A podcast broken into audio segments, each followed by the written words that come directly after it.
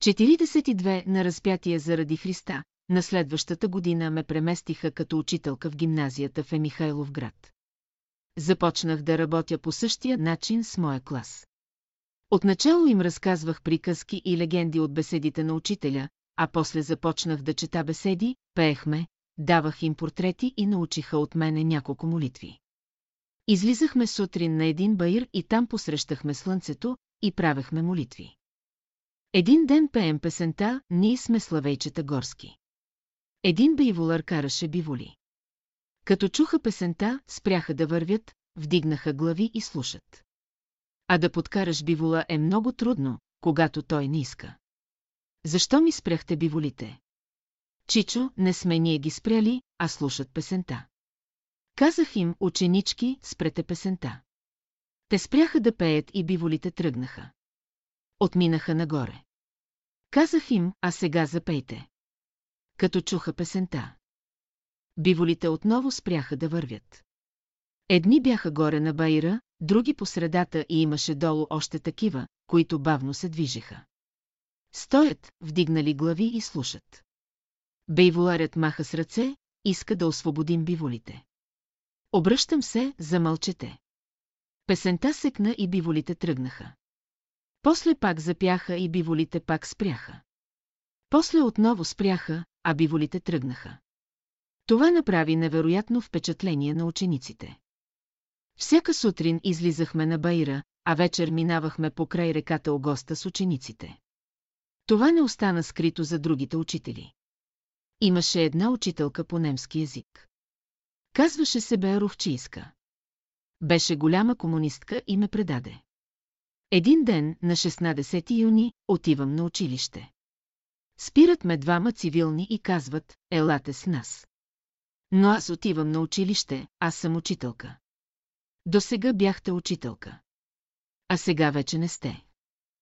Затова няма да идете в училище, а ще дойдете с нас. Заведоха ме в милицията в Емихайлов град и бях 20 дни в карцер. Карцерът беше срещу приемната стая на милицията. Аз непрекъснато пеех братски песни. Хората минават и се обръщат. Милиционерите обясняват, учителката е подлодяла и за това сме я оставили тук. Учениците бяха съобщили на брат ми Иван. Той бе ми донесъл хартия и я бе постлал. За да седнем на нещо. Беше мръсно и студено. Родителите на учениците ми носеха храна, правеха ми баница. Затвориха ме, защото съм говорила за Бога и за учителя. Една нощ, към 12 часа, ме извикаха в мазето. Осветиха ме с един прожектор, а около мен 5-6 човека. Питат ме, ти какви връзки имаш с чужбина? Нямам. Ти си предател на родината, не, не съм предател. Кажи истината. Майка ти е болна и ще умре. И няма да те пуснем да я видиш. Заплашват ме, изнудват ме, но аз се държа. Когато дойде брат ми на свиждане, допуснаха да се срещнем в тяхно присъствие. Братко, майка ни жива ли е или е умряла? Здрава е, читава е. Тия ми казаха, че майка ми е болна и че ще умре. Излъгали са те. Лъжат те. И той ги огледа. Те се засрамиха. Решиха да ме пуснат. Дадох 10 000 лева гаранция, колкото една учителска заплата.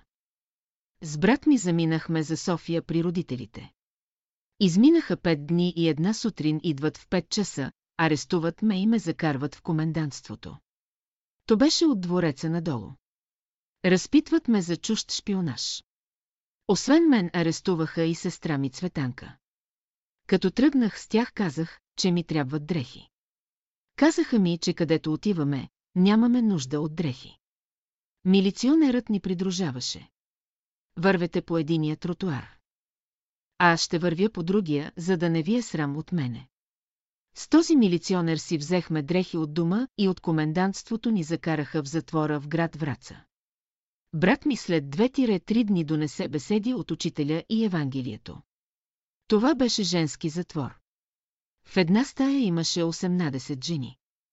Бяха всички криминални престъпници и убийци, една майка с две дъщери убили брата на мъжа си. Една от жените бе убила заварения си син. Трета убила мъжа си, четвърта удушила детето си. Амара, Петра и Ана бяха акушерки, които бяха правили незаконни аборти на жени, вследствие на което бяха умрели жените.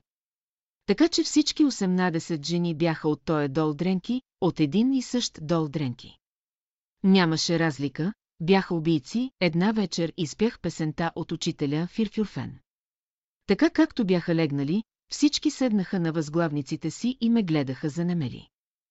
Започнах да им чета беседа от томчето «Живият Господ». Течаха сълзи от очите им. И от следващия ден те казаха, по-скоро да вечеряме, че да свършим, за да има време да ни четеш. И аз им четях. А онези, които ни пазеха, тъя пазачите с пушките, се обаждат, че ти по-високо и ние да слушаме. Та дойде време словото на учителя да се чете в затвора. Понякога Бог изпраща някого в затвора, за да се чете словото му. Имаше една баба Ванда, която бе одушила мъжът си. Кажи какво да направя, та да може част от греха ми да изчезне. Такъв голям грях имам. Чудя се какво да и кратко кажа. Па се сещам, че има една жена крадла, с две деца в затвора. Майката излиза на работа, а децата са в затвора. А децата въшлясали и мръсни, ужасия. Бабо Вандо, ще се грижиш за тези две деца. Ще ги окъпеш, ще ги опереш. Ще свариш мляко и ще ги нахраниш. Ето, това ще покрие твое грях. Баба Ванда бе стара и не я караха да работи. А нас ни изкарваха сутрин на работа. За две-три дни децата бяха измити, изчистени и лъщеха. Тогава всички се обърнахме и забелязахме, че тези деца са красиви. А майката започна да се гордее, че има красиви деца. Може да съм крадла, може да съм всичко, но имам красиви деца, разбраха, че чета беседи в затвора. Дойде прокурорът и ме заплаши. Ти това и тук ли правиш? Защо да не го правя? Да седна и да чета криминална литература ли искаш? Та аз съм между криминалисти и убийци. Освен за Бога, за какво друго може да им се говори. Прокурорът се замисли и нищо не ми каза повече. Може би за това ме преместиха от затвора от Враца в Софийския затвор, тук като дойдохме, със сестра ми можехме да излизаме от затвора и отивахме в шивалнята. За да шием копчета на куртките на милиционерите. Ходехме пеша и се връщахме пеша. Ние изобщо не бяхме съдени, а само задържани, един ден отивам на изгрева при Боян Боев. Той, като ни видя, скочи и се развика, не ви познавам. Не ме познавате. Навън, навън и навън, и ни изблъска от стаята си. Страх го беше, защото знаеше, че сме изпратени в затвора. А сега мислеше, че сме изпратени тук, за да го провокираме. Ние си тръгнахме с сестра ми Цвета, напълно съкрушени. По пътя ни среща Звездински. Разказваме му пътилата си. Съчувства ни. Това е Божия работа. Отиваме си и срещаме една приятелка на сестра ми, която бе близка на прокурора. Аз ще кажа на прокурора, бъдете спокойни. Ето, чужд човек се застъпва за нас. Отива при прокурора и направо започнала да му се кара, защо ни държат в затвора, ако са виновни. Осъдете ги. А прокурорът отговаря, не ги хваща съд, защо да ги съдим? Ами като не ги хваща съд, пуснете ги. Прокурорът замълчал. На следващия ден в прокуратурата имали съвещание. Един казал, сънувам сън, че имам на прозореца две бели гълъбчета, вързани за краката. Развързах ги и те полетяха. А те казали, това са двете сестри, дето невинни лежат в затвора при престъпниците. А бяха се събрали на съвещание. За да разгледат нашия въпрос. Така ни пуснаха от затвора. Като си тръгнахме, всички занареждаха, на кого ни оставят. На Бога и на учителя. Ето ви беседи, ето ви Евангелие, ще четете. После, като излезнахме от затвора, четири години работихме като работнички във фабрика, а сега да си довършим разказа. За братството и за белите братя. Когато ни изгони Боян Боев от изгрева, ние споделихме всичко с брат ми. Тогава отидохме в църквата Света Петка с сестра ми. Там трябваше да се срещнем двете с рождения ни брат, за да не ни види някой. Накрая на църковната служба при нас пристъпи свещеник.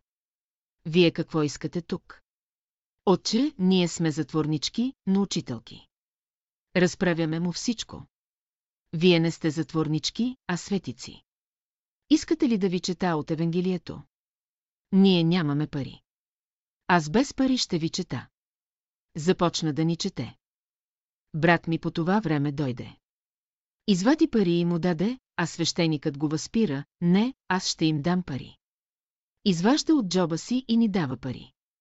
Подаде ни една голяма банкнота. Те служат на Бога. Дори когато са в затвора. И така започнахме да се срещаме в черквата Света Петка с брат ми. Та от изгрева Боян Боев ни изгони, а свещеникът в черквата ни прие. Никой от изгрева не пожела да ни приеме. Един чай да ни подаде. Една блага дума да ни каже. Всички ги беше страх от нас. А свещеникът от черквата ни прие и ни четеше молитви. Направете си сами извода. Важно е за вас, а не за мен, какво стана по-нататък. Боян Боев отива в Севлиево. Навръщане с някакъв камион се простуди. Разболява се. А имаше и болен крак и така до края на живота си не можа да стане от леглото си и да отиде до вратата. До онази врата. От която на времето ни изгони от изгрева, когато ние бяхме в затвора, брат ми отива при Боян Боев и му казва, Цвета и Драга са в затвора. Снимките и беседите, които си им изпратил, то тъмничарите са ги хванали. А, така ли, подплашено извиква Боев. Вдига покривката на масата, а там са били наредени цветни репродукции от портрета на учителя, от художничката Штилянова. Взима от тях и подава на брат ми и на сестра ми Люба. Слагайте ги в печката. Брат ми се възпротивил, не, аз не мога да горя образа на учителя. Боян Боев взема портретите и започва да ги паха в печката. Напахал цели папки с портрети.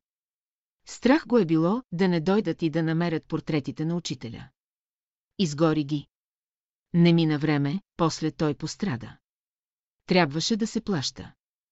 В школата за всяко едно нарушение се заплаща с живот. Такъв е законът.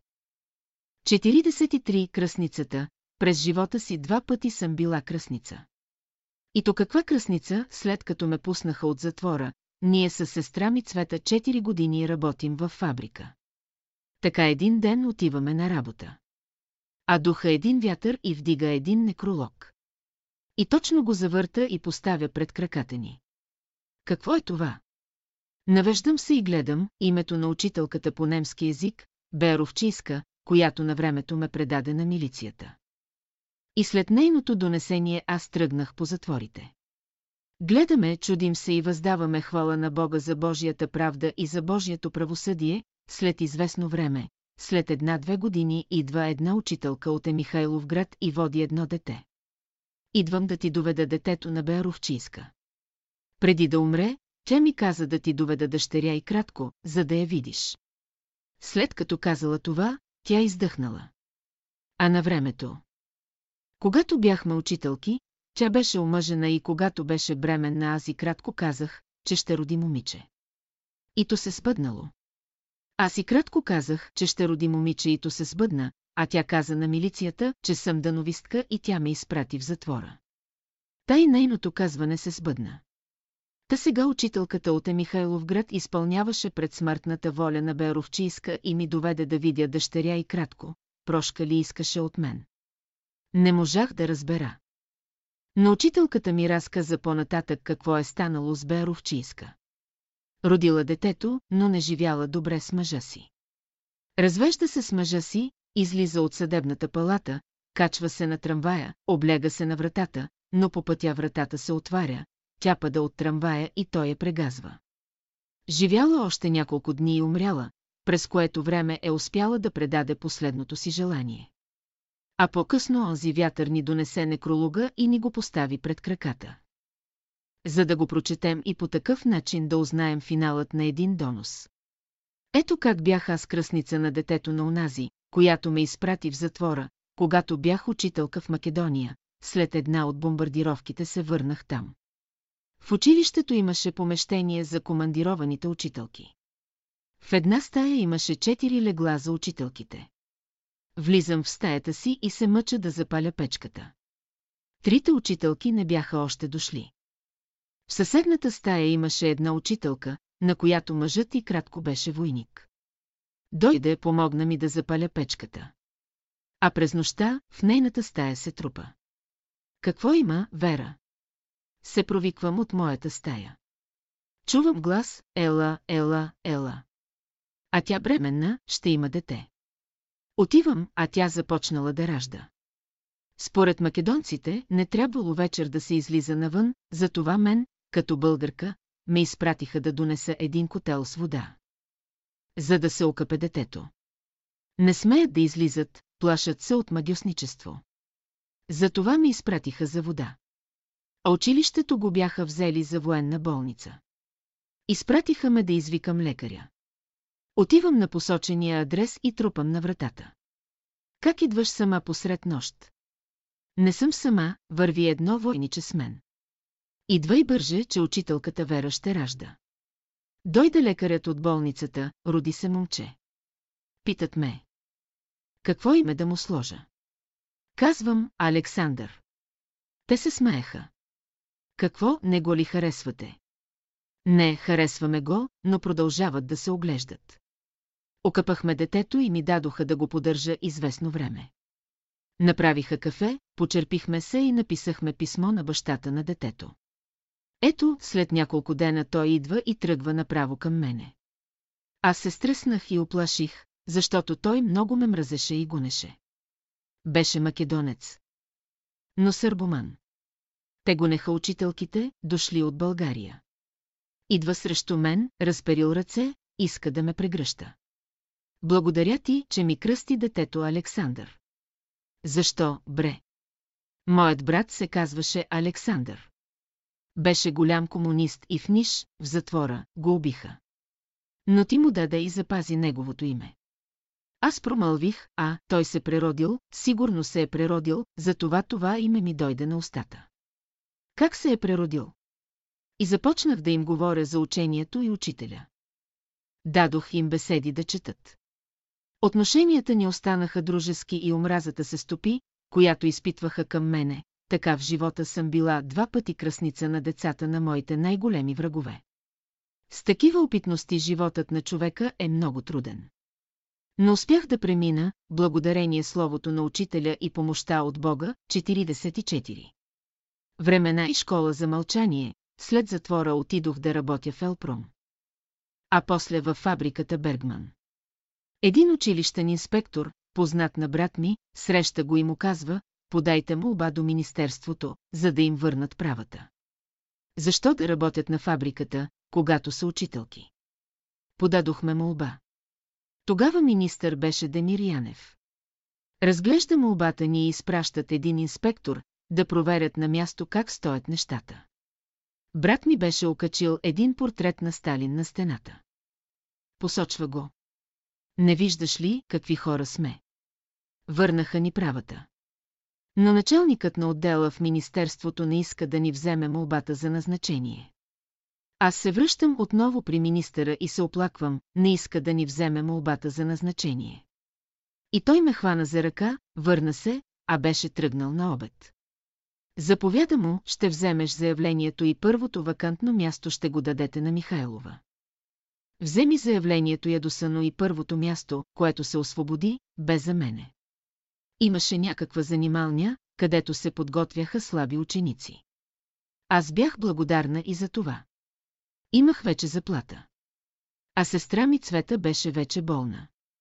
На времето я заболя крак от карцера. Не я сложиха горе при мене, а я натикаха долу в мазето. А там имаше една чешма, която е текла непрекъснато. От водата и мокрите крака я заболя крак и тя остана вкъщи. Защото не можеше да се движи.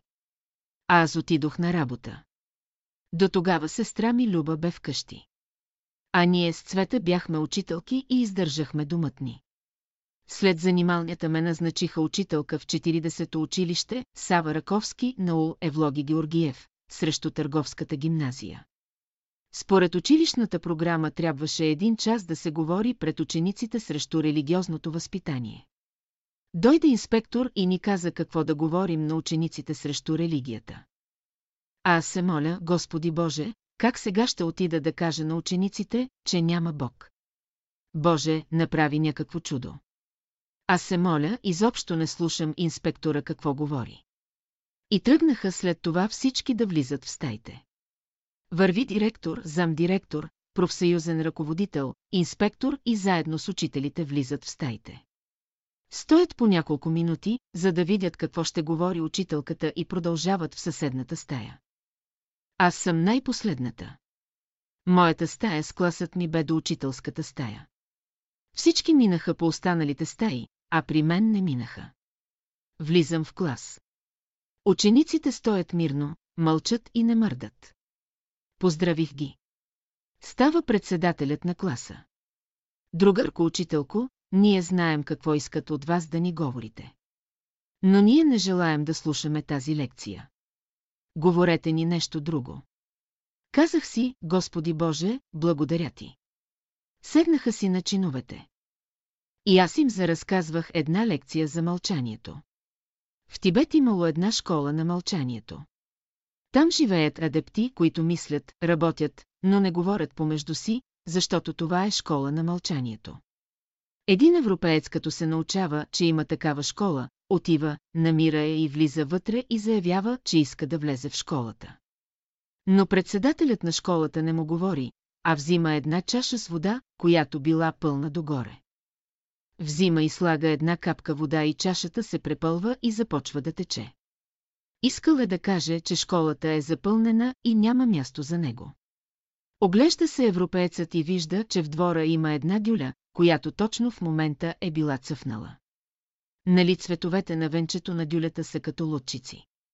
Той взима едно листче от цвета, слага го върху водата на чашата и отгоре слага една капка върху цвета. Чашата не прелива. Лодчицата пътува с капката отгоре в чашата. Тогава председателят става, покланя му се и го поканва да седне до него. Показва му, че той също е умен и има право да бъде прият в школата на мълчанието, учениците бяха във възторг от тази легенда. Не им казах, че трябва да мълчат. Но те разбраха легендата. Като си отиват вкъщи, хвърлят си чантите и започват да плачат и нареждат, днес учителката Михайлова беше като Исус Христос разпъната. Трябваше да говори срещу Бога и че няма Бог. Ама това тя не може да говори. Затова направихме това и това. А пък тя ни разказа една легенда за мълчанието.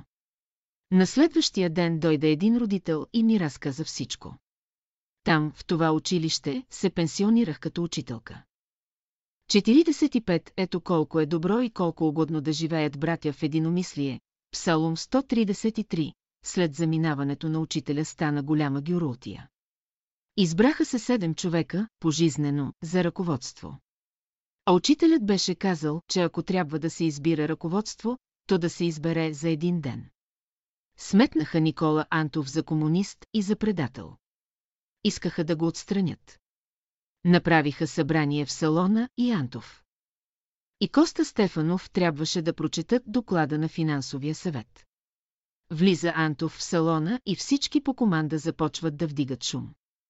Гради Минчев бе им казал да си сложат моливите под краката, както правят учениците и да стържат с моливите, като си движат краката по дъсчения пот, та да се чува само шум и Антов да не може да говори. Беше им дал инструкция да му дадат всички гръб, та той да говори на гърбовете им. А Антов искаше да се прочете отчета на финансовия съвет, който е избран заедно с онези седем пожизнени ръководители. А един от тези седмина беше и самият Антов. За това нещо гради си плати много скъпо.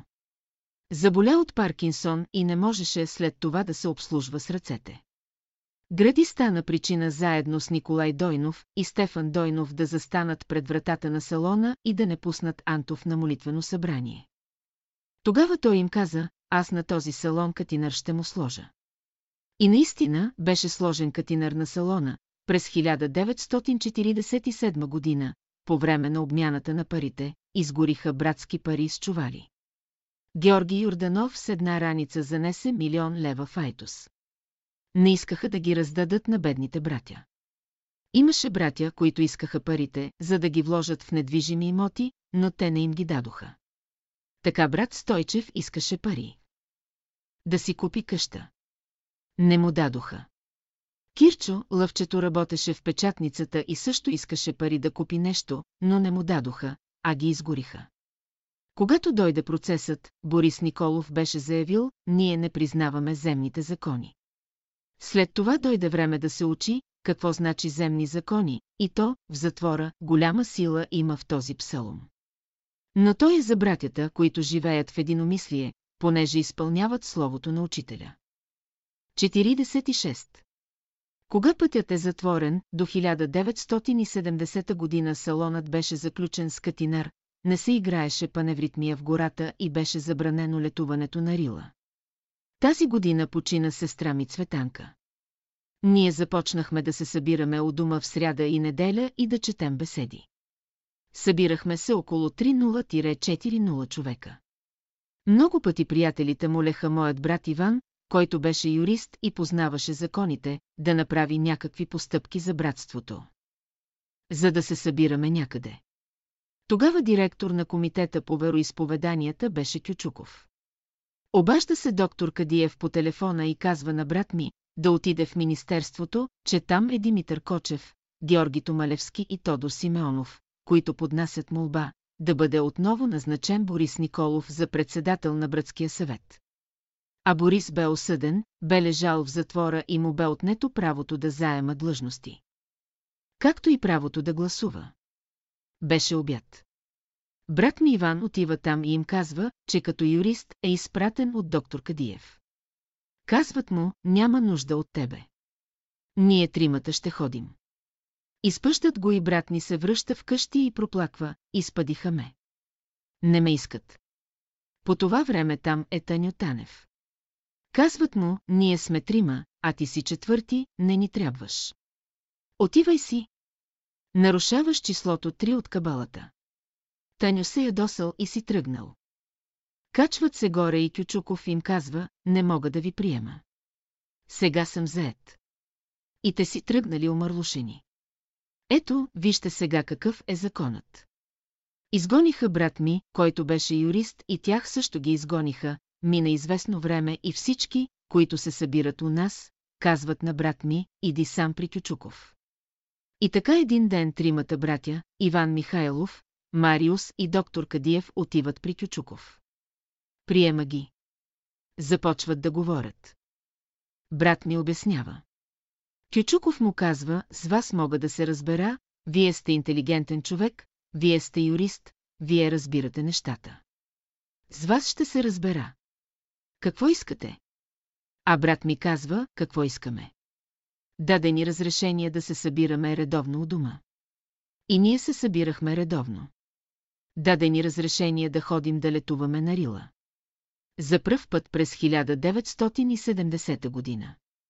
Така от 1970 година до 1973 година ходехме на Рила и после отново забраниха. Понеже нямаше кой да отговаря пред властите за този лагер. Горе на лагера се явиха 10 ръководители и се караха помежду си, кой да бъде погорен, но когато дойде време някой от тях да отговаря пред властите за лагеруването на братството, съгласно тогавашните закони, тогава всички се отдръпнаха. А предварително се бяха изпокарали помежду си, брат ми Иван си замина от този свят на 29 октомври 1972 година. След като си замина, отидохме при Кочуков да питаме, какво да правим. Искахме да го замести или доктор Кадиев, или Томалевски. А той ни каза, вие ще бъдете. Но ние сме жени, извикахме Люба и аз. Не, вие ще бъдете. Тогава се събрахме и направихме едно ръководство от седем човека. Влизаха Драга Михайлова, Люба Михайлова, Възкресен Анастасов, Кирил Михайлов, Кирчо Лъвчето, Желю Танев. Георги Юрданов, Стефан Кадиев, а сега ще ви разкажа нещо необичайно. Когато брат ми беше още жив, отива при Кючуков и му казва, че е необходимо да се регистрира братството като юридическа личност, за да можем да си искаме имотите и да си получим заключения салон. Тогава още не беше разрушен изгрева. Кючуков се съгласява и му дава бланка образец, за да се изпрати до всички братства в цялата провинция. Да ги попълнят и подпишат, и след което да ги върнат обратно. Брат ми изпрати тези образци с обратна разписка до всички братства. Те се върнаха, но никой не отговори и не изпрати обратно попълнените образци. Тогава Борис Николов бе изпратил Нестор Илиев в провинцията да обиколи и съобщи неговото нареждане, да не се попълват и да не се изпращат образците. И никой не отговори. Аз пазя тази документация. Ако се бяха регистрирали тогава, щяха да запазят салона и местата. Салонът не беше разрушен, легациите също не бяха построени. Борис не се съгласи, понеже той и другите около него бяха пожизнени ръководители. Там е цялата работа. Така се дойде до забраната на лагера 1973 година Кючуков, след това бе сменен и на негово място дойде Барамов. Той бе голям комунист. Отначало не искаше да ни приеме. Но секретарката на Кючуков беше останала на същия си пост. А тя ни познаваше, говори му и той веднъж ни прие и даде съгласие да се събираме у нас. Но Зарила не позволи.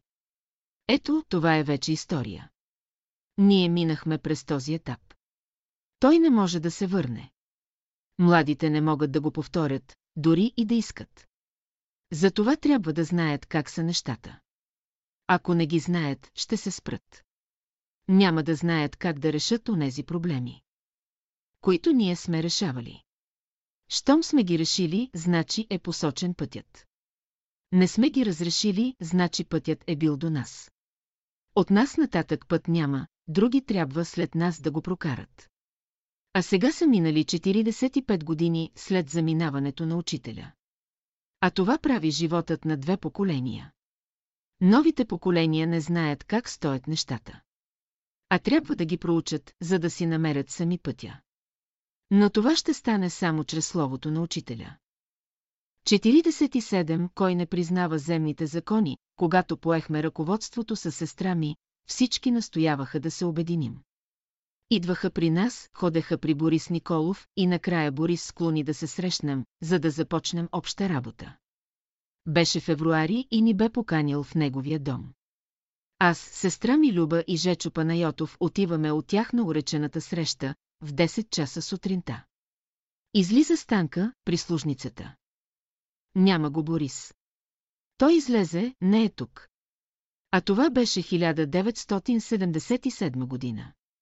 А беше страшно студено този ден. Отиваме с Жечо при Елена Андреева да се ступлим, която живееше на 200 метра от Борис. Жечо се оплаква, Елена, да знаеш колко непочтено постъпи Борис с нас. Каза ни да дойдем, идваме, а го няма. Излезнал и се скрил. Елена също се възмущаваше и разказа още подобни такива случки, когато при предварително оговорени срещи Борис се измъкваше и се връщаше след един-два дни. Върнахме се от дома разочаровани. Мина известно време. Борис се бе запознал с малката Мария. А днес да се срещнем, а утре все отлага. Един ден Йоанна имаше концерт и бяхме поканени от цялото братство. На концерта са Борис с малката Мария, а тя го пита, коя е тази драга, коя е тази драга. Аз се обърнах и кратко казах, аз съм, госпожице, какво искате? И двамата, Мария и Борис, избягаха. И от тогава Борис спря да търси начин да се срещнем. Но после се намеси малката Мария и го откъсна от всички. Ако се бяхме тогава обединили, по съвсем друг начин щяха да вървят работите. Но не стана, защото Борис този номер го беше прилагал много пъти. Разказваха на времето след 9 септември 1944 година, Вълко Червенков го е викал на разговор. Срещата била оговорена, но те отишли на екскурзия на Витуша с Мария Тодорова и не отишли на срещата. А Вълко Червенков тогава управляваше България. Борис имаше една теория, според която той не признава земните закони, а признава само духовните закони. Ами нали един закон, докато стане земен закон, той се намира в невидимия свят като духовен закон. Та юристите с месеци си бъхтят главите, докато хванат този духовен закон като идея, за да могат да го формулират в ума си и после да го облекат в юридическа форма. Ето така са нещата. Прости и ясни за онези, които изучават нещата, имаше една сестра Фаустина, която беше пианистка, която ходеше често при него, понеже беше бедна. Той я нахрани и кратко даде малко пари. Затова често тя ходеше при него. Един ден тя присъства, когато идва един милиционер и му казва, Беорисе, как си? Ти кой си? Аз съм този, на когото на времето ти кръсти детето. Не знае такова нещо. Аз съм този. С когото ходихме с тебе по Витуша и в бурканите по скалите криехме книжата. Аз знам къде са нещата. А Борис му казва, такова нещо няма, ти лъжеш. А малката Мария му казва, отивай си. Не го тревожи, той е болен. Изгониха го, но Фаустина е свидетел и след това разказа всичко. После се разбра, че е вярно, че е имало буркани. А като ги свалиха, се изпокараха и се разделиха, и вече не се събраха. Заминаха си от този свят като врагове. Следващият живот да му мислят как ще се разплащат. А как ли ще отговарят пред учителя 48? Историята на една снимка и една шпионка на изгрева беше дошъл един индиец, казваше се Бехари. От Индия отишъл в Югославия, а оттам идва в София. Дойде на изгрева. Аз тогава бях командирована като учителка в Македония.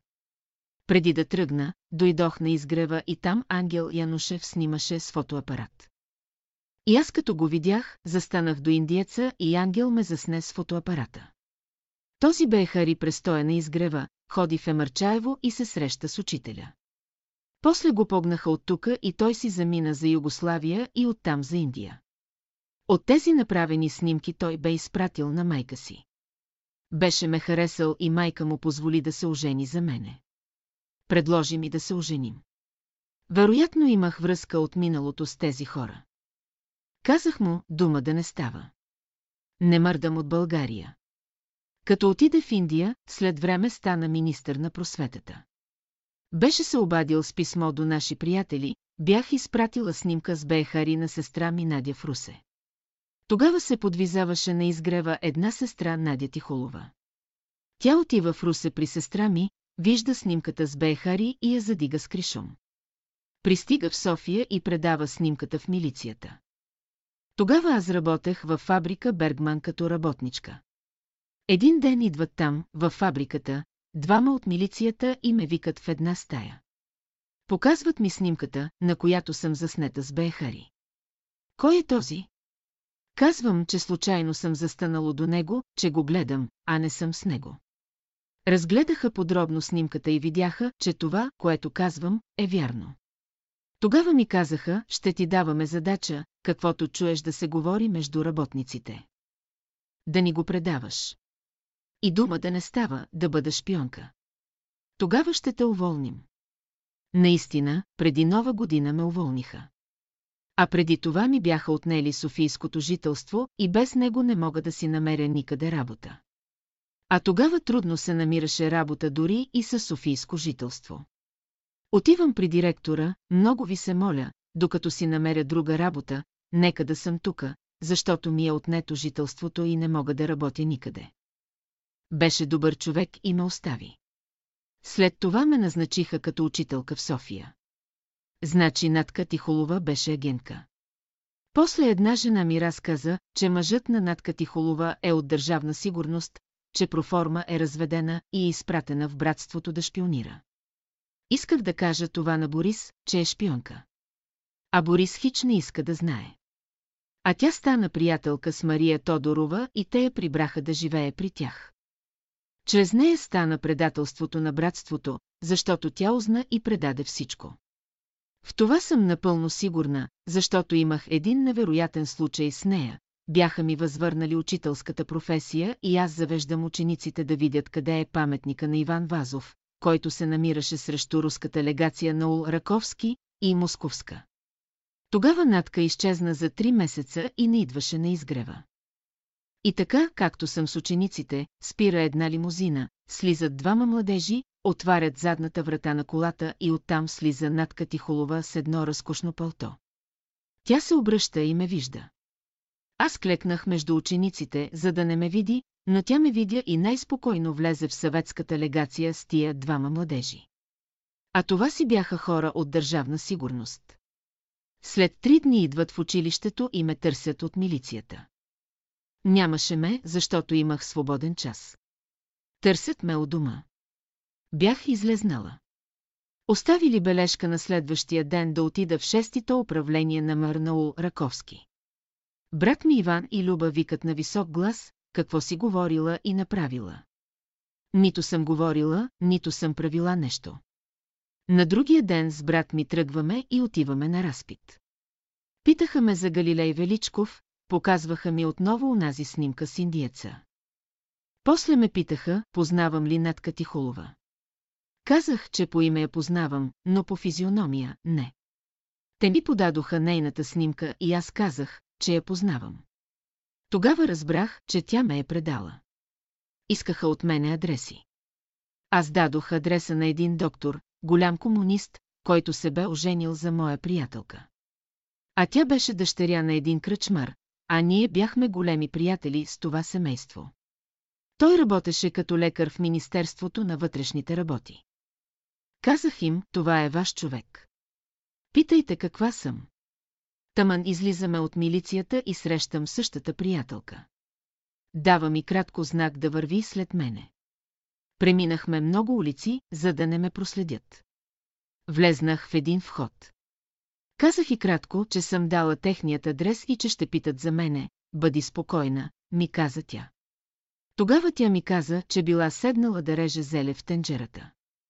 Някакъв глас и кратко казал, облечи си пълтото и тръгвай по 6 септември. Аз тръгнах, но не знаех за какво и къде. А то било да се срещна с тебе. Вижте сега как учителят насочва. А тя беше с домашна рокля и с престилка, и с наметнато пълто.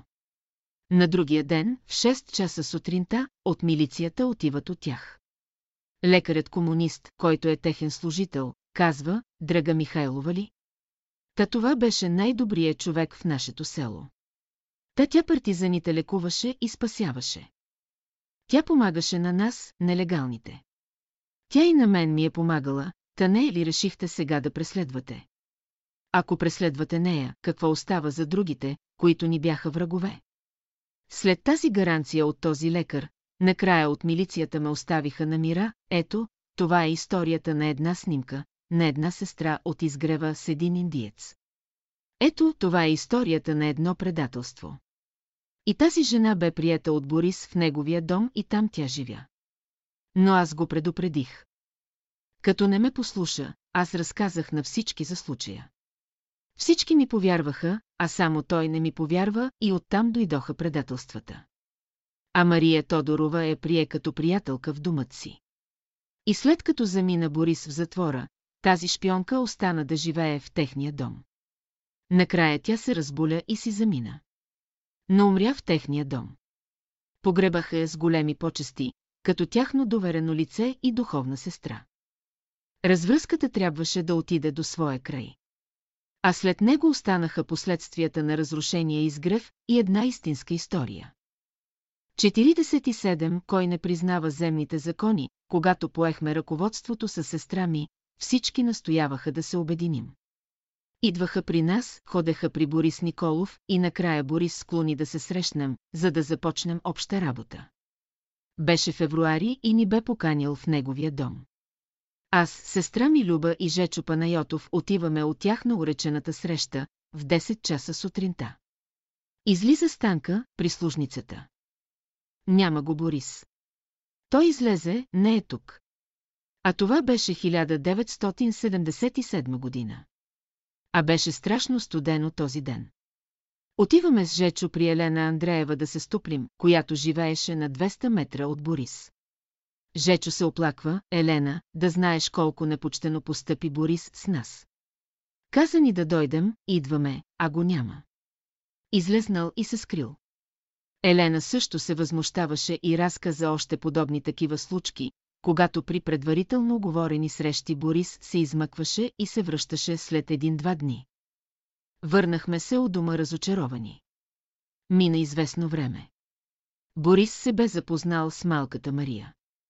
А днес да се срещнем, а утре все отлага. Един ден Йоанна имаше концерт и бяхме поканени от цялото братство. На концерта са Борис с малката Мария, а тя го пита, коя е тази дръга, коя е тази дръга. Аз се обърнах и кратко казах, аз съм, госпожице, какво искате? И двамата, Мария и Борис, избягаха. И от тогава Борис спря да търси начин да се срещнем. Но после се намеси малката Мария и го откъсна от всички.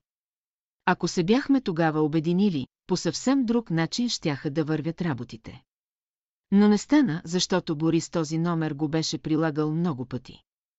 Разказваха на времето след 9 септември 1944 година, Вълко Червенков го е викал на разговор.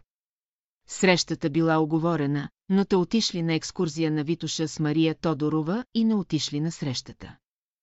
А Вълко Червенков тогава управляваше България. Борис имаше една теория, според която той не признава земните закони, а признава само духовните закони. А минали един закон, докато стане земен закон, той се намира в невидимия свят като духовен закон. Та юристите с месеци си бъхтят главите, докато хванат този духовен закон като идея, за да могат да го формулират в ума си и после да го облекат в юридическа форма. Ето така са нещата. Прости и ясни за онези, които изучават нещата, имаше една сестра Фаустина, която беше пианистка, която ходеше често при него, понеже беше бедна. Той я нахрани и кратко даде малко пари. Затова често тя ходеше при него. Един ден тя присъства, когато идва един милиционер и му казва, Беорисе, как си? Ти кой си? Аз съм този, на когото на времето ти кръсти детето. Не знае такова нещо. Аз съм този. С когото ходихме с тебе по Витуша и в бурканите по скалите криехме книжата. Аз знам къде са нещата. А Борис му казва, такова нещо няма, ти лъжеш. А малката Мария му казва, отивай си. Не го тревожи, той е болен. Изгониха го, но Фаустина е свидетел и след това разказа всичко. После се разбра, че е вярно, че е имало буркани. А като ги свалиха, се изпокараха и се разделиха, и вече не се събраха. Заминаха си от този свят като врагове. Следващият живот да му мислят как ще се разплащат. А как ли ще отговарят пред учителя 48? Историята на една снимка и една шпионка на изгрева беше дошъл един индиец, казваше се Бехари. От Индия отишъл в Югославия, а оттам идва в София. Дойде на изгрева. Аз тогава бях командирована като учителка в Македония. Преди да тръгна, дойдох на изгрева и там Ангел Янушев снимаше с фотоапарат. И аз като го видях, застанах до индиеца и Ангел ме засне с фотоапарата. Този бе Хари престоя на изгрева, ходи в Емърчаево и се среща с учителя. После го погнаха от тука и той си замина за Югославия и оттам за Индия. От тези направени снимки той бе изпратил на майка си. Беше ме харесал и майка му позволи да се ожени за мене. Предложи ми да се оженим. Вероятно имах връзка от миналото с тези хора. Казах му, дума да не става. Не мърдам от България. Като отиде в Индия, след време стана министър на просветата. Беше се обадил с писмо до наши приятели, бях изпратила снимка с Бехари на сестра ми Надя в Русе. Тогава се подвизаваше на изгрева една сестра Надя Тихолова. Тя отива в Русе при сестра ми, вижда снимката с Бехари и я задига с кришом. Пристига в София и предава снимката в милицията. Тогава аз работех във фабрика Бергман като работничка. Един ден идват там, във фабриката, двама от милицията и ме викат в една стая. Показват ми снимката, на която съм заснета с Бехари. Кой е този? Казвам, че случайно съм застанало до него, че го гледам, а не съм с него. Разгледаха подробно снимката и видяха, че това, което казвам, е вярно. Тогава ми казаха, ще ти даваме задача, каквото чуеш да се говори между работниците. Да ни го предаваш. И дума да не става, да бъда шпионка. Тогава ще те уволним. Наистина, преди нова година ме уволниха. А преди това ми бяха отнели Софийското жителство и без него не мога да си намеря никъде работа. А тогава трудно се намираше работа дори и със Софийско жителство. Отивам при директора, много ви се моля, докато си намеря друга работа, нека да съм тука, защото ми е отнето жителството и не мога да работя никъде. Беше добър човек и ме остави.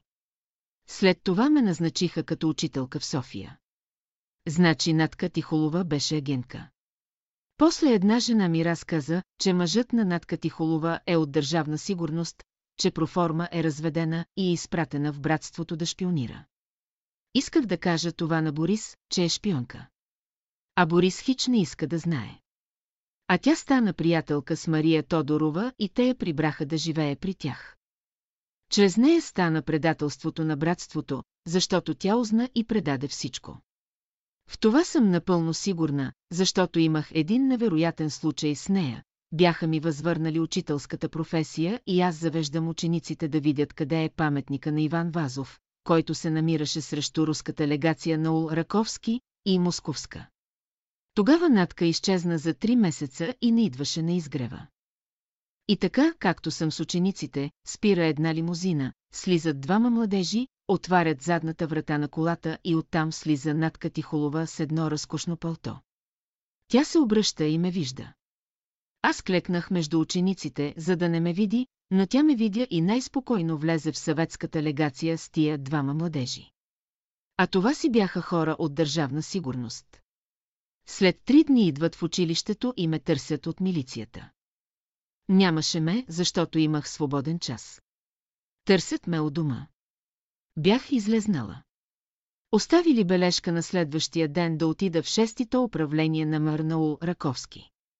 Брат ми Иван и Люба викат на висок глас, какво си говорила и направила. Нито съм говорила, нито съм правила нещо. На другия ден с брат ми тръгваме и отиваме на разпит. Питаха ме за Галилей Величков, показваха ми отново унази снимка с индиеца. После ме питаха, познавам ли Натка Тихолова. Казах, че по име я познавам, но по физиономия – не. Те ми подадоха нейната снимка и аз казах, че я познавам. Тогава разбрах, че тя ме е предала. Искаха от мене адреси.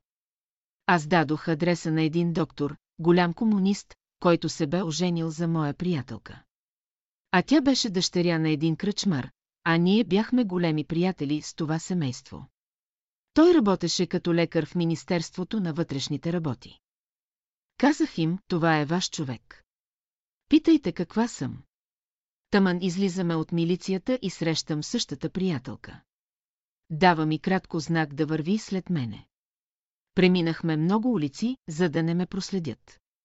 Влезнах в един вход. Казах и кратко, че съм дала техният адрес и че ще питат за мене. Бъди спокойна, ми каза тя. Тогава тя ми каза, че била седнала да реже зеле в тенджерата. Някакъв глас и кратко казал, облечи си пълтото и тръгвай по 6 септември. Аз тръгнах, но не знаех за какво и къде. А то било да се срещна с тебе. Вижте сега как учителят насочва. А тя беше с домашна рокля и с престилка, и с наметнато пълто. На другия ден, в 6 часа сутринта, от милицията отиват от тях. Лекарят комунист, който е техен служител, казва, Драга Михайлова ли? Та това беше най-добрият човек в нашето село. Та тя партизаните лекуваше и спасяваше. Тя помагаше на нас, нелегалните. Тя и на мен ми е помагала, та не е ли решихте сега да преследвате? Ако преследвате нея, какво остава за другите, които ни бяха врагове? След тази гаранция от този лекар, накрая от милицията ме оставиха на мира, ето, това е историята на една снимка, на една сестра от изгрева с един индиец. Ето, това е историята на едно предателство. И тази жена бе приета от Борис в неговия дом и там тя живя. Но аз го предупредих. Като не ме послуша, аз разказах на всички за случая. Всички ми повярваха, а само той не ми повярва и оттам дойдоха предателствата. А Мария Тодорова е прие като приятелка в думът си. И след като замина Борис в затвора, тази шпионка остана да живее в техния дом. Накрая тя се разболя и си замина. Но умря в техния дом. Погребаха я с големи почести, като тяхно доверено лице и духовна сестра. Развръзката трябваше да отиде до своя край. А след него останаха последствията на разрушения изгрев и една истинска история. 50 по няколко думи, Кирил Икономов бе гимназиален учител по музика. Свиреше на цигулка. На песента Вехади бе направил някаква промяна и я свиреше с неговото допълнение. Учителят не беше доволен. Каза, моите песни, така както ги давам, така ще ги изпълнявате. Никаква промяна. Не след дълго време той се разболя и боледува дълго време, прикован на легло, доктор Жеков беше много добър брат. Разговорлив, много гостоприемен. Имаше много спомени с учителя, които ни разказваше. Не се записаха тези неща. Следвал е в Италия за ветеринарен лекар. Като се връща тука, едно младо момиче на име Йорданка му прислужва от дома като слугиня. След време учителят му казва, ще се ожените. Няма прислужница, няма слугиня, да знаеш, че тя ти е жена, но няма да я имаш като жена, и двамата бяха много гостоприемни. Подкрепяха мнозина. Йорданка работеше при учителя, готвеше, переше, грижеше се за учителя в село Емарчаево, Начо Петров. Него учителят много го обичаше. А той, от своя страна, обичаше да обяснява, какво е искал да каже учителят. Това не на всеки му се харесваше и едва го търпяха. Беше прям и честен човек, Кирчо Лъвчето, Кирил Михайлов. Учителят му беше дал това име, Лъвчето. Но не каза защо. Когато се е родил, главата му е била разшита по шевовете, не е била затворена, както при другите новородени. Учителят по-късно му бе дал методи, с който работи, за да му се затвори главата. След време ни показваше главата си, как се е затворила с помощта на съвета от учителя, 51. Малкото кандилце, събирането на братя и сестри у нас, в наши дни, започна от 1970 година месец април, след заминаването на сестра ми Цветанка.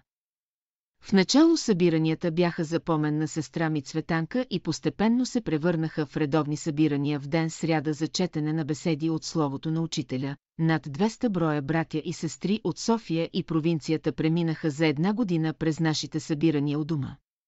Брат ми Иван Михайлов през 1972 година бе взел разрешение от Кючуков, директор на вероисповеданията, да се събираме у дома.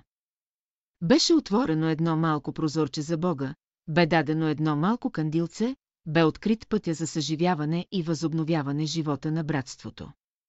До този момент, след процеса 1957 наклонена черта 58Г, беше забранено да се събираме, започнато с няколко души. Постепенно броят им растеше и достигна 50-60 редовни посетители. Апартаментът бе твърде тесен за тях, при срещите се работеше както при учителя, с песни. Молитви, беседи и накрая пак молитви и песни. Всички братски празници се празнуваха. Разговорите бяха все за учителя, през 1972 година месец октомври 29, брат ми си замина. Групата продължаваше да работи. А през 1973 година получихме писмено разрешение да заместим брат ми Иван Михайлов, бяхме упълномощени двете рождени сестри, Люба и Драга Михайлови, през 1973 година получихме писмо за разрушаването на бивака на Витоша. Той бе разрушен от едно трудово поделение войници. Ето и писмото, Стопанска дирекция Благоустройство, с склон, СРГП, Лесопаркове, УЛ, Екзарх Йосиф, 12, Н375 до, от 7, 3, 1973 Драга Михайлова Иванова, София Булевард, Евел. Георгиев 138, А, тук, към 180 от 31, Ай 1973 Г, Напомням ви, че срокът за събаряне на незаконно построената и стопанисвана от вас каменна постройка и дървен клузет в М. Железни врата. Отдел 62 ем от НП Витуша изтече, ако веднага не съборите незаконно построената постройка и не освободите терена, съгласно член 46 от Закона за горите и член 35 от Закона за защита на природата, ще ви съставим акт и ще съборим постройката за ваша сметка, Г. Инженер, директор, наклонена черта инженерв. Филипов наклонена черта наклонена черта инженер П. Пеев наклонена черта 52. Вместо заключение, аз имах няколко опитности с учителя за съдбата на изгрева. И той, според тях, наистина изчезна. Те пророчески се сбъднаха изцяло, учителят остави пари, средства, салон, ученици, школа на изгрева. Изчезна всичко. Няма и следа. Само спомени останаха, които описваме. По мое време се правиха опити за регистрация на братството пред официалните власти. Но опитът не излезна накрая сполучлив. Цареше разединението, макар че имаше регистрация чрез брат ми. Чрез мен и сестра ми, след събитията от 1990 година година се правеха опити за обединение, но отново се разцепиха на две. Караха се за ръководство. Ето 45 години ги нямаше никакви. Аз бях в затвора заради идеите си, гонена, преследвана, но не се отказах. А сега изскочиха изведнъж. Всеки иска да бъде ръководител, а на мен на времето ми се даде във видение какво ще стане. Когато го споделих с учителя в. Той ми каза, на някой им е дадено да видят какво ще стане. Невероятно пророчество, ето, от 1945 година до 1990 година аз го наблюдавах и го видях с моите очи. Стана това, което трябваше да стане. Сбъдна се до последната буква, но учителят бе казал също, този път небето няма да позволи да се опорочи школата и словото ми, ето това е най-важното. А следващите 45 години други след нас ще проверяват думите на учителя. И те ще се сбъднат до последната буква. Защото в началото бе Словото. Словото бе о Бога. И Словото бе Бог. Йоангл 1, стотинки 1, декларация, удостоверявам, че съм съгласна да бъдат публикувани спомените ми от Вергилий Кръстев, които лично съм диктувала на него. Удостоверявам, че аз съм диктувала горните страници, прочела съм ги и съм съгласна така да се публикуват Драга Михайлова Иванова.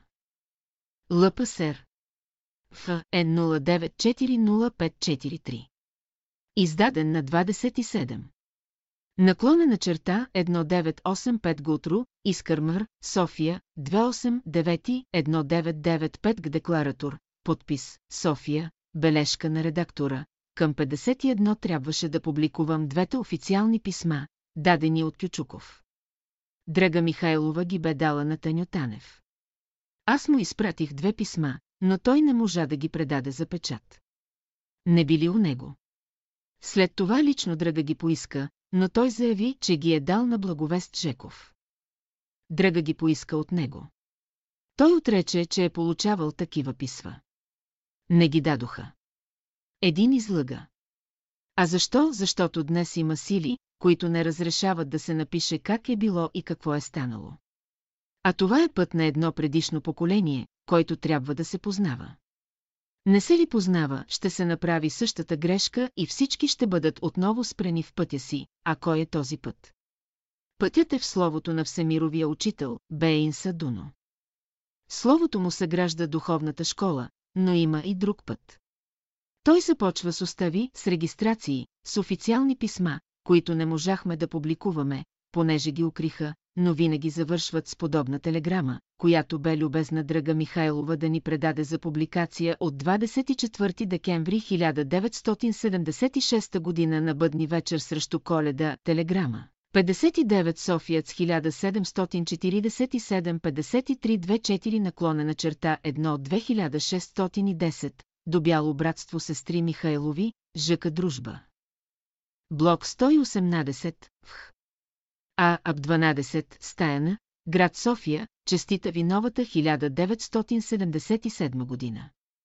Нека тя да ви донесе повече радост, здраве и успех във вашата църковно-патриотична дейност в начинание. Председател, Стотинки, Барамов, комитет по църковните въпроси при Министерство на външните работи, накрая искам да се поклоня пред живите опитности на Драга Михайлова, защото те се движиха чрез духа и посочват пътя на ученика.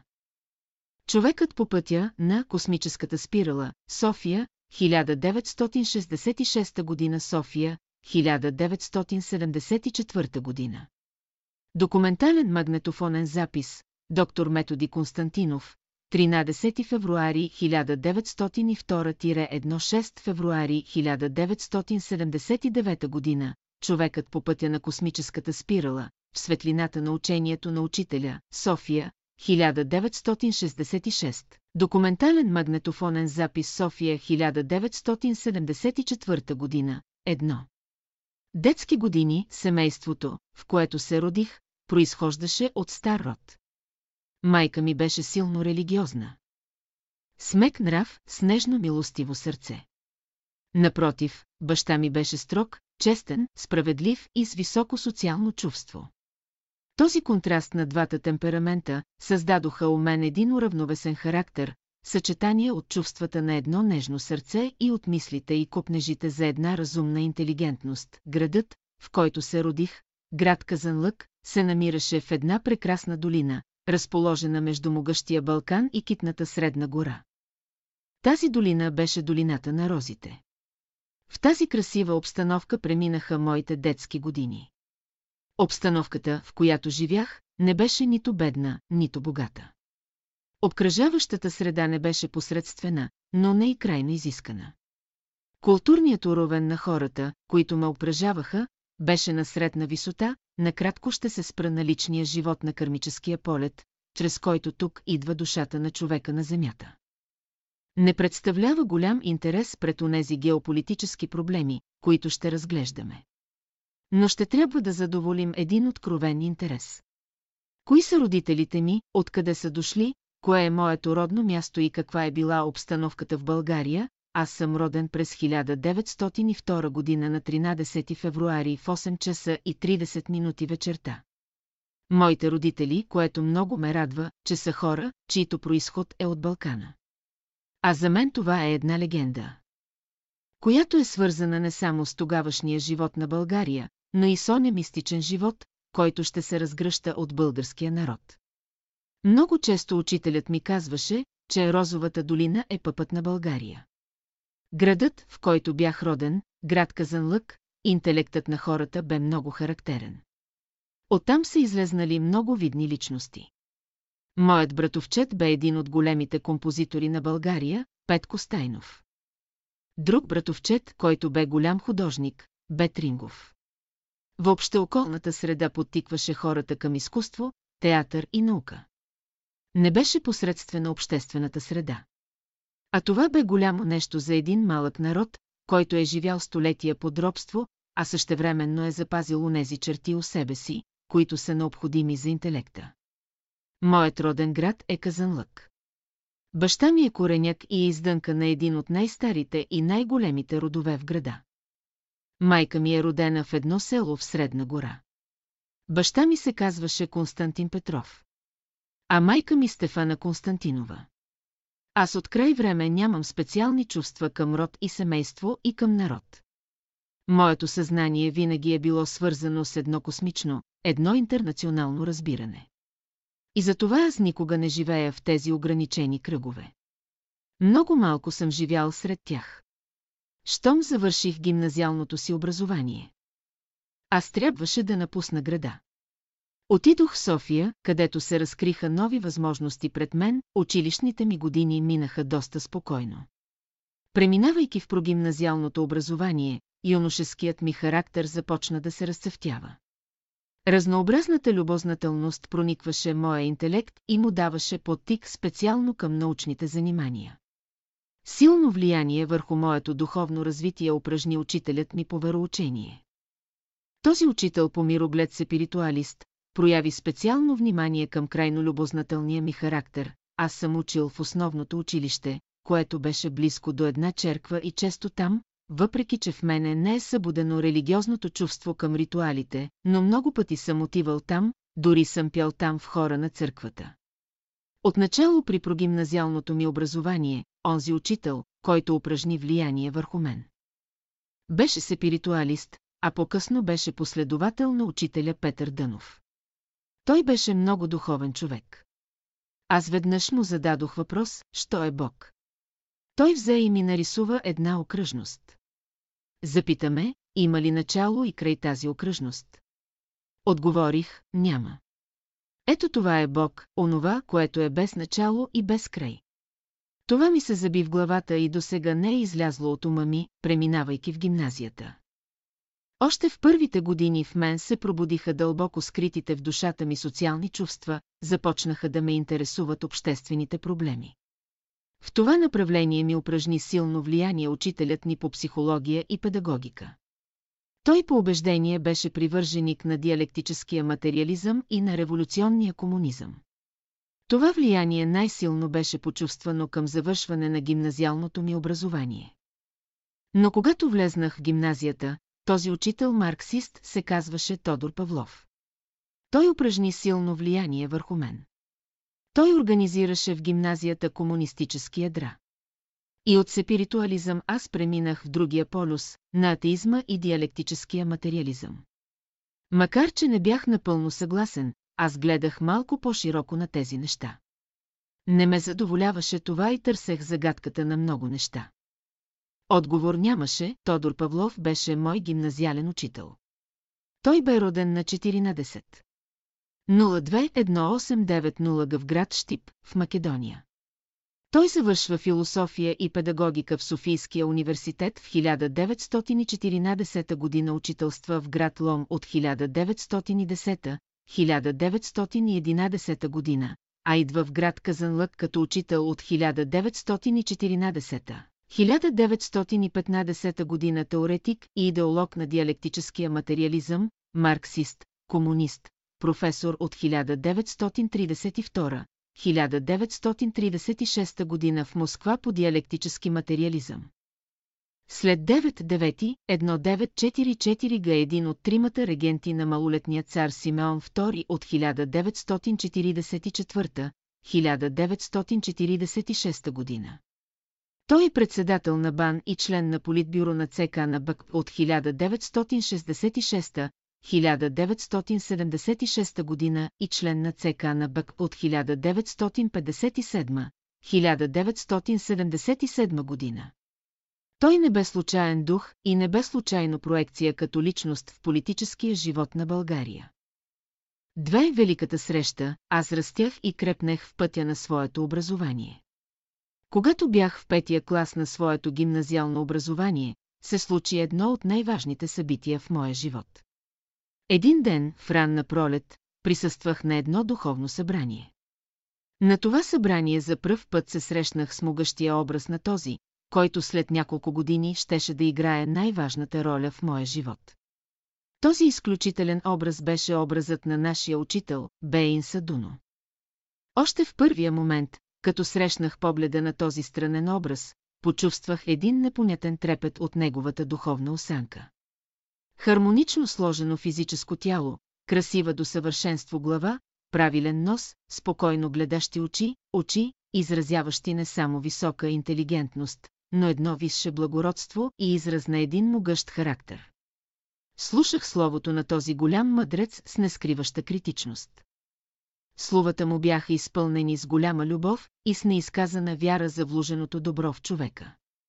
В беседата си мъдрецът, който съчетаваше духовния образ на мистичния ориент с реализма на Запада, чертаеше едно бъдеще, което, според неговите думи, може да се осъществи само по пътя на любовта и висшата разумност. Това разбиране не съвпадаше с току-що започващия да се оформя мой мироглед.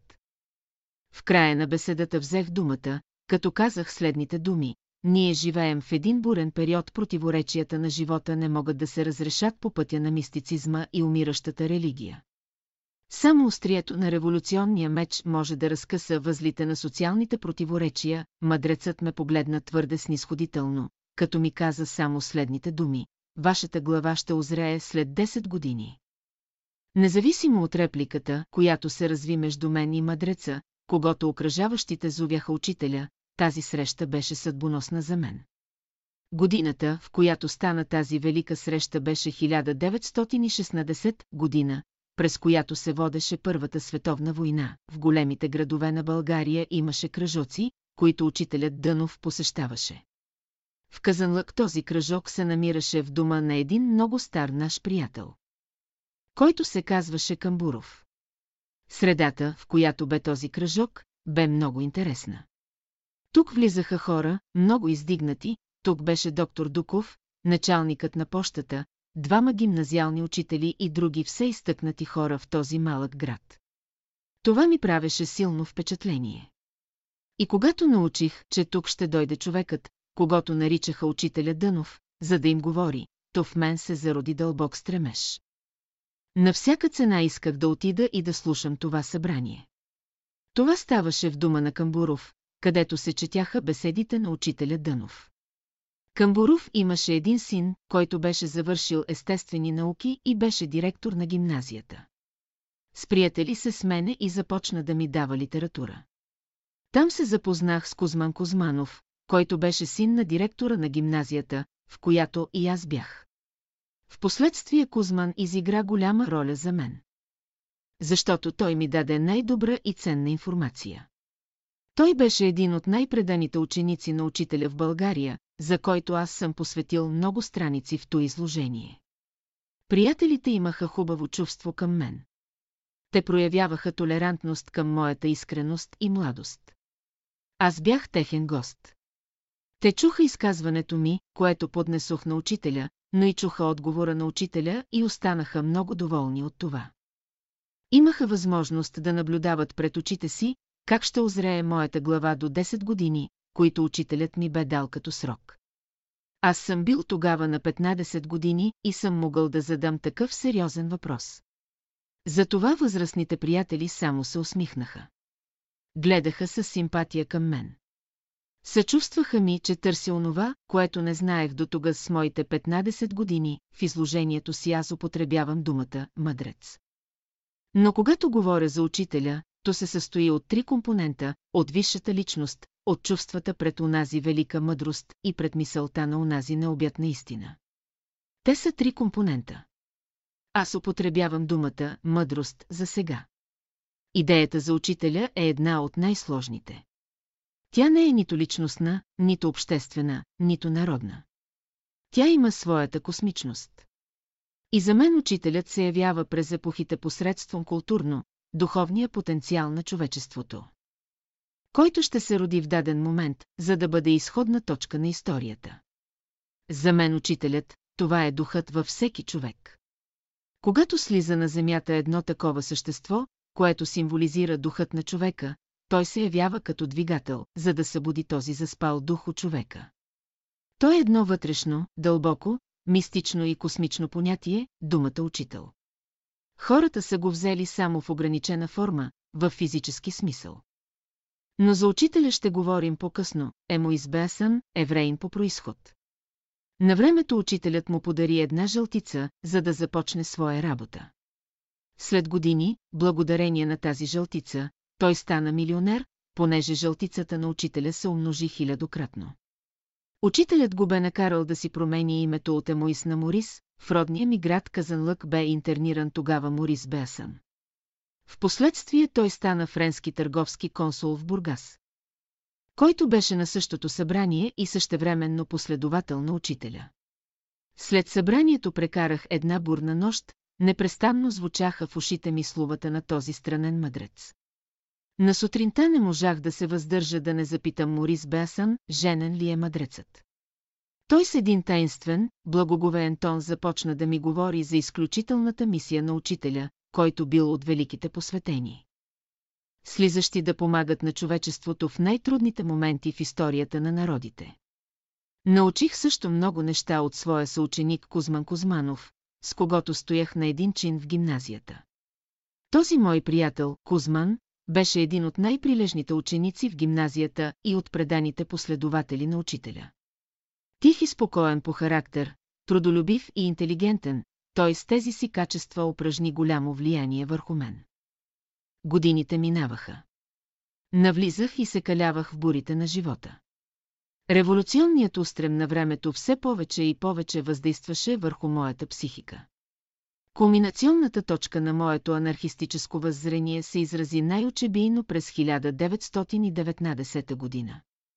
Социалното напрежение беше достигнато своя краен предел. До тази година непрекъснато посещавах тайните анархистически кръжоци и комунистически такива в които вземах активно участие като редактор на местния конспиративен вестник Прометей. През 1919 година се случи в обществения живот на България едно важно събитие – разрази се голямата железничарска стачка, която парализира железопътния транспорт в страната за около един месец. Превърна се в обща политическа стачка. Тази стачка даде отражение и върху живота на гимназията в град Казанлък. Учителят ни по психология, Тодор Павлов, беше образувал много комунистически ядра сред школската младеж, в които не само аз взимах участие, но и много мои верни приятели. От тези ядра се разрази и стачка в гимназията. Цялата школска младеж беше единна и вярна на революционния тон на времето. Учениците от гимназията излязоха да манифестират и влязоха в конфликт с войската. След този конфликт на площада на град Казанлък се състоя голямо публично събрание. На което, между другите говорители, произнесох реч и аз. За произнесената реч, която имаше характер на бунт срещу войската, която нанесе побой на учениците, бях арестуван и поставен в затвора. В затвора бях три месеца. Това беше един турски затвор и бе близо до гимназията. Там изпитах най-горчивите си моменти в живота.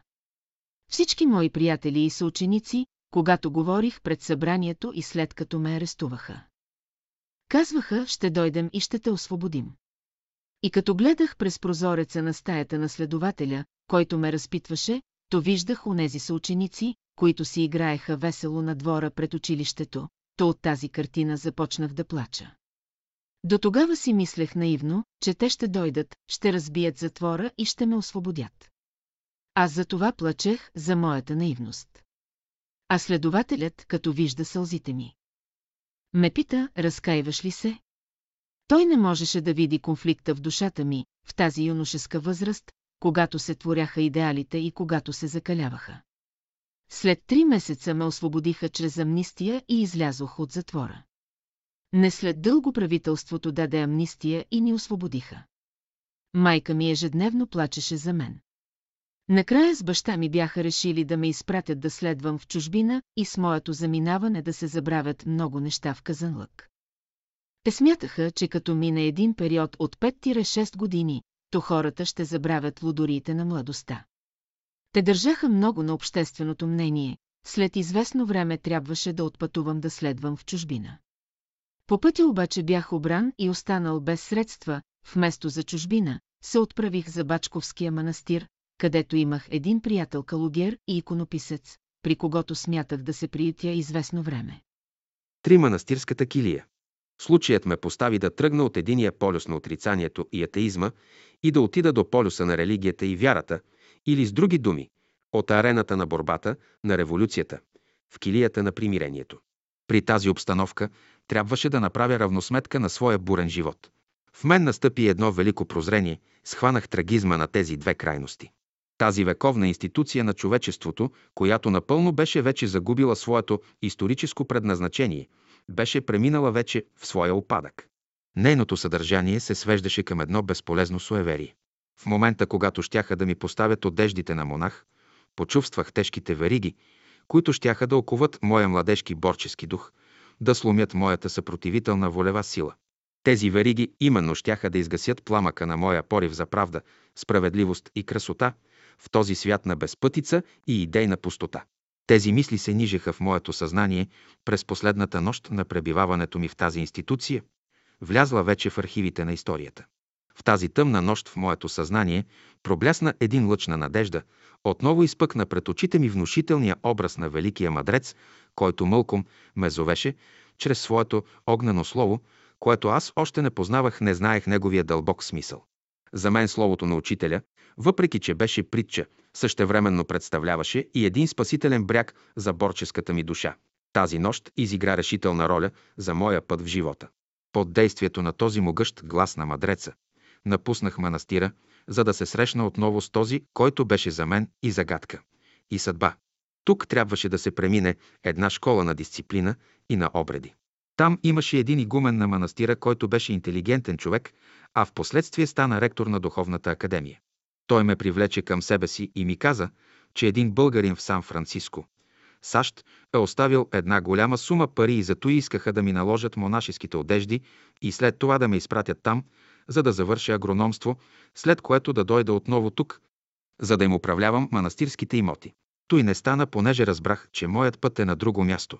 Четири решителната среща в Бялата къща. Пътувайки през нощта, избягал от манастира, пристигнах в София в ранна утрин. Още предния ден бях телефонирал и научил точния адрес. Къде живее учителят Дънов? С пристигането си веднага се отправих към улица Опалченска, 66. Решително почуках на вратата на малката бяла къща. Излезе една стара жена, която ме въведе в двора. Там всичко беше тъй чисто и просто. По малка каменна стълба се качих с затен дъх към стаята на учителя. Вратата се отвори, светлият образ отново се появи със своите бели кадрици. Стих глас, той ме покани. Както бащата вика своя блуден син. Настъпи една велика тишина. В това мълчание се раждаше в душата ми нещо странно, непознато, недоловимо до този момент в моя живот. Кроткият поглед на учителя ме подканяше да разтворя сърцето си, да излея своята мъка. Започнах да прелиствам страниците на своя живот още от онзи момент, от онази среща, когато учителят ми каза, вашата глава ще озрее след 10 години. Дълго, дълго говорих за своите идеали, за своите купнежи по онова велико бъдеще, когато човекът ще бъде истински свободен, творец на своята съдба, на един свят на справедливост и на красота. След дългата ми изповед учителят отправи своя поглед нагоре със следните думи. Пишете на вашите родители, че сте жив и здрав, да ви изпратят документите и се запишете в факултета по философия. За мен всичко това беше чудно и странно. Животът в столицата за мен беше непознат. Бях израсъл в един тих провинциален град, в една среда проста, но пълна с копнежи за един нов живот, за един нов свят. С голяма радост преспах в малката бяла къща и на сутринта в ранни зори с учителя тръгнахме към Боровата гора. За първи път минавах през хубавите алеи на младата Борова гора, където славейте разнасяха своята чудна песен. Въздухът беше така чист, гърдите дишаха свободно, мисълта се извисяваше високо над прозаичното всекидневи. Учителят бавно пристъпяше, мълчалив и сериозен. Най-сетне пристигнахме на една росна поляна. Учителят ми каза, тук е мястото, откъдето всяка сутрин посрещаме изгрева на слънцето. Поляната беше изпълнена с млади и стари мъже и жени. Те си казваха помежду и брат, и сестра. С появяването на учителя в сърцата им трепна нещо красиво. Това се чувстваше в блясъка на техния поглед. Преди да се появи първият лъч на слънцето от далечния хоризонт, те прошепнаха някаква молитва. В този момент в душата ми се разкри дълбоката разлика между мрачната манастирска обител и великия красив изгрев. Слънцето в това тайнствено настроение изгря величествено. Със своите светли лъчи поднесе животворни дарове на тези копнеещи души за светлина и красота. След молитвата в тази красива обстановка се разнесоха звуците на една прекрасна мелодия. За мен този свят беше като някаква легенда, като някаква непозната вълшебна приказка. Бях обладан от едно благоговение към вечното, непознатото. След това учителят седна и наоколо братята и сестрите чакаха с трепет да чуят неговия ти глас. Денят беше чуден. Този ден беше един от последните предпролетни дни. С неотолима жажда слушах мъдрите слова на учителя, както и другите братя и сестри. В съзнанието ми блясна една велика идея. Пожелах да построя една палатка и да остана да живея в този неизразимо красив кът, тази идея стана действителност. Учителят долови моя копнеж и след три дни, в навечерието на първия пролетен ден, 22 март, на китната цветна поляна кацна една бяла палатка. Тази палатка беше подарена на братството от италианеца Бертоли, за когото в последствие аз ще поговоря. Този ден беше за младия момък една от най-красивите страници, написан в дневника на неговия живот. Този ден стана начало на едно ново раждане, на един нов живот. Не след дълго време той спечели симпатията и вниманието на братята и сестрите. Така започна романтичната повест на неговия нов живот, като някаква стара непозната приказка. Тази малка бяха къщичка на улица Опалченска, 66, Днес е музей на Георги Димитров, понеже двете семейства на Димитров и на Гумнерови живееха под един и същ покрив. За пръв път аз отидох там, в Ючбонар, един краен квартал. Учителят живееше при семейство Гумнерови. Петко Гумнеров беше секретар на Върховния касационен съд на България. Това семейство е израснало в атмосферата на по-свободните религиозни общества, т.е. на протестантите. Семейство с традиции. Беше емблема на всичко оно и българско, което бе запазено в недрата на българския народ. Това беше към 1922 година. Учителят държеше неговите ученици да бъдат шлифовани, т.е. образовани и изучени. Висшето образование на неговите ученици беше една подготовка за по-добро разбиране на неговото слово. Един интелект, образован, по-добре ще разбере словото му, отколкото едно разхвърлено и несистематизирано съзнание. Ние бяхме подложени на преследвания от църквата и от обществото и за да се запазим и съхраним, учителят беше казал да имаме по един занаят. Та когато има гонение срещу нас и ни изхвърлят, то да можем да се изхранваме. Това беше една подготовка, за да се чувства ученикът по-свободен. И в такива периоди на преследване да може ученикът да се справи и преживява. Учителят лично много добре разбираше от различните занаяти по онова време. Той много добре работеше с рендето дърводелство, много добре работеше с мистрията за мазане. Аз съм присъствал и съм бил до него, когато работеше. Той беше много сръчен, технически беше сръчен и всичко му идваше от ръки и можеше да се справя с всичко. Каквото хванеше, го правеше изрядно. Тази поляна, на която бяхме извеждани, от учителя горе, извън града, за посрещане на изгрева, беше отначало наречена Балчер, а по-късно – Изгрев. Това бе една от най-красивите поляни в околността. Борчетата бяха млади и малки на ръст. Тук нямаше никакви сгради, нямаше хора. Един приказен кът. Може би невидимия свят бе го подготвил и запазил за нас. Мина зимата. Снеговете се стопиха. Бяхме наобиколили учителя. Учителят каза, наближава първият ден на пролета. Пригответе се да го посрещнем, защото той ще влее в вас онзи жизнен ток, който е необходим не само за вашите тела, но и за вашите умове, сърца и души. Всяка година пролета носи нещо ново, нещо неизказано до тогава. Животът е един възходящ и непреривен процес. Пет първият ден на пролета. Чистата бяла палатка, разположена в центъра на красивата полянка, обърна вниманието на всички приятели от братството. Тя представляваше тихо пристанище, където можеше да си отпочине морната човешка душа. 22 март, първият ден на пролета, слагаше всяка година по една нова страница в историята на братството. В ранна утрин, в първите блясъци на зората, мълчаливо пристигаха с тихи стъпки братята и сестрите. Те идваха на вълни от спящия град. Наредени в полукръг, чакаха с затаен дъх странната осанка на учителя. Не след дълго пристигна и той, наметнат с една пелерина, застана в центъра на полукръга. Небето беше ясно като кристал, утринният хлад действаше ободрително върху психиката на братята и сестрите. Този ден, първият ден на пролета, всяка година те очакваха с неизразимо ожидание. От този ден слънцето правеше първата крачка към север, за да усили топлината на своите падащи лъчи към нашата малка планета. Тези животворни лъчи ще събудят към живот малките нежни семенца, зарити в прегръдките на майката Земя. В момента на първите лъчи на изгряващото слънце се чу тихия напевен шепот на молитвите, излизащи от устата на братята и сестрите. Изгревът беше величествен. След молитвата всички запяха песента Изгрей. Изгрей, ти мое слънце. След песента всички насядаха около учителя, за да чуят неговата беседа. Тихите му слова се разнасяха наоколо, като шепот на дълбоко шумящи води. Словата му разкриваха за душите все нови и нови истини, ценни правила и методи за един нов и красив живот. След беседата всички изпълнени с надежди и опование, тръгваха ободрени към равнините и низините на живота. Те трябваше да отидат при своите близки, за да споделят с тях мълком даровете, получили от природата и от мъдрите слова на учителя. Говорът на учителя беше нещо уникално. Той говореше тихо, но неговият глас беше проникновен. Той се чуваше надалече и преминаваше безпрепятствено. Тембърът му беше много кадифен и нежен. Един тембър, който поддържа не само мекотата и дълбочината, но и в него имаше едно проникновение към човешката душа.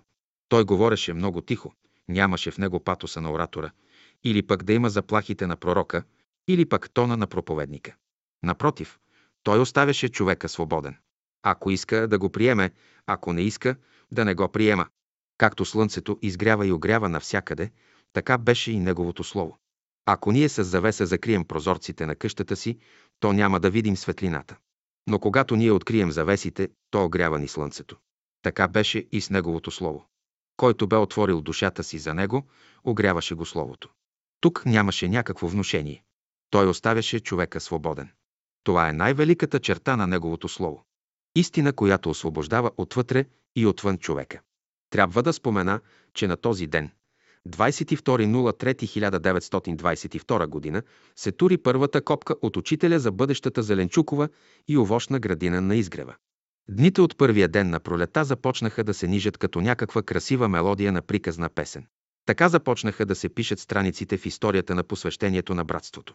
Шест обществото около учителя.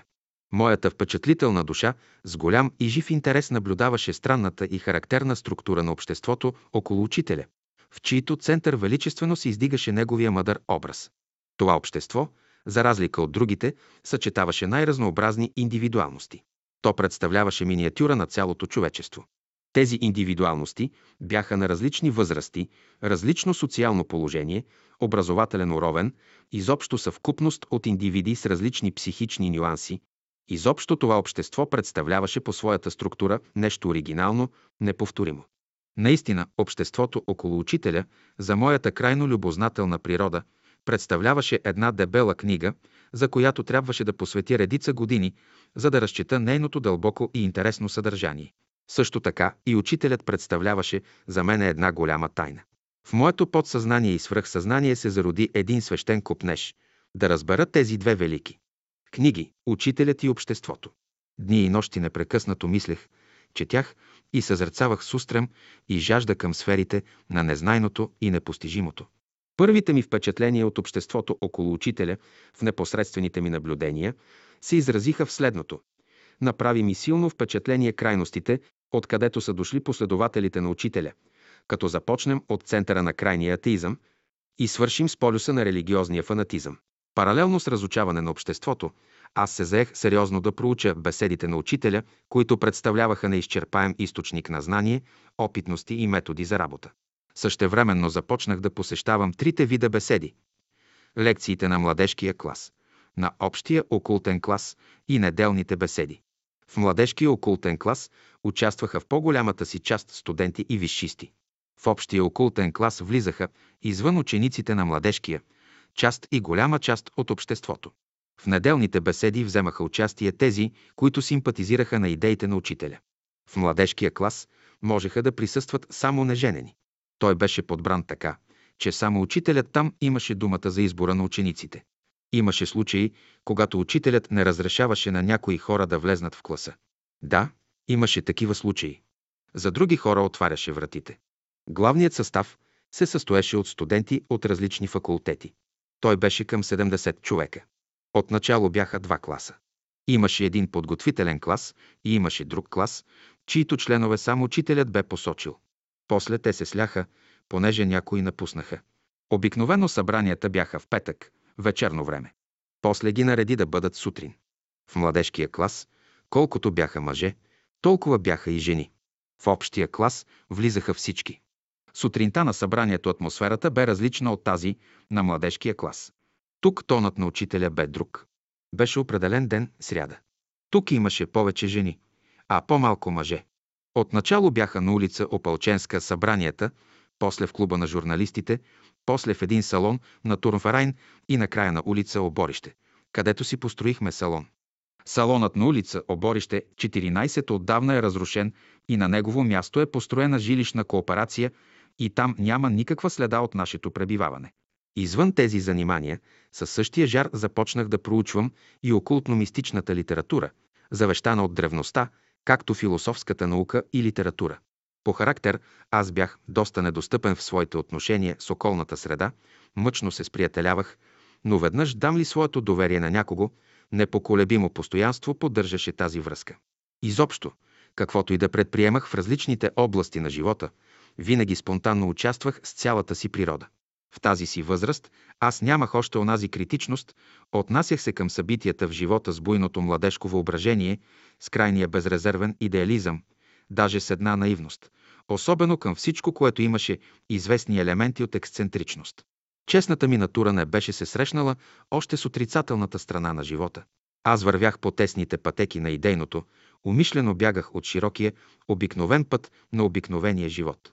Тази моя странна природа ме тласкаше да търся нещо ново, непознато, необикновено, както образа на учителя и обществото, което го заобикаляше. Във всяка моя крачка, предприета в живота, винаги се стремях тя да бъде резултат на будния ми ум, на нежното ми мистично сърце и могъщата ми сила на непоколебимата ми воля. Най-интересно в моя странен характер беше това, че той действаше извън кръга на всички обществени предразсъдъци, извън мрежите на всички религиозни суеверия, заблуждения и догми, как той извън сферата на научните хипотези и на издържани философски системи. Аз се стремях на всяка цена душата ми да пази своята чистота, както търсещият Парсифал, истината в живота.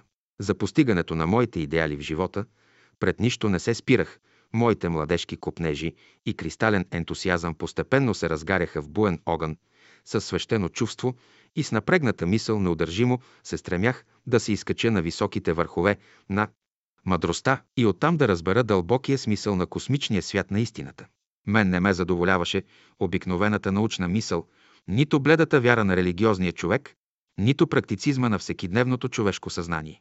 Още в детските си години слушах някакви гласове, които ми нашепваха, че не трябва да живея в блатото на живота.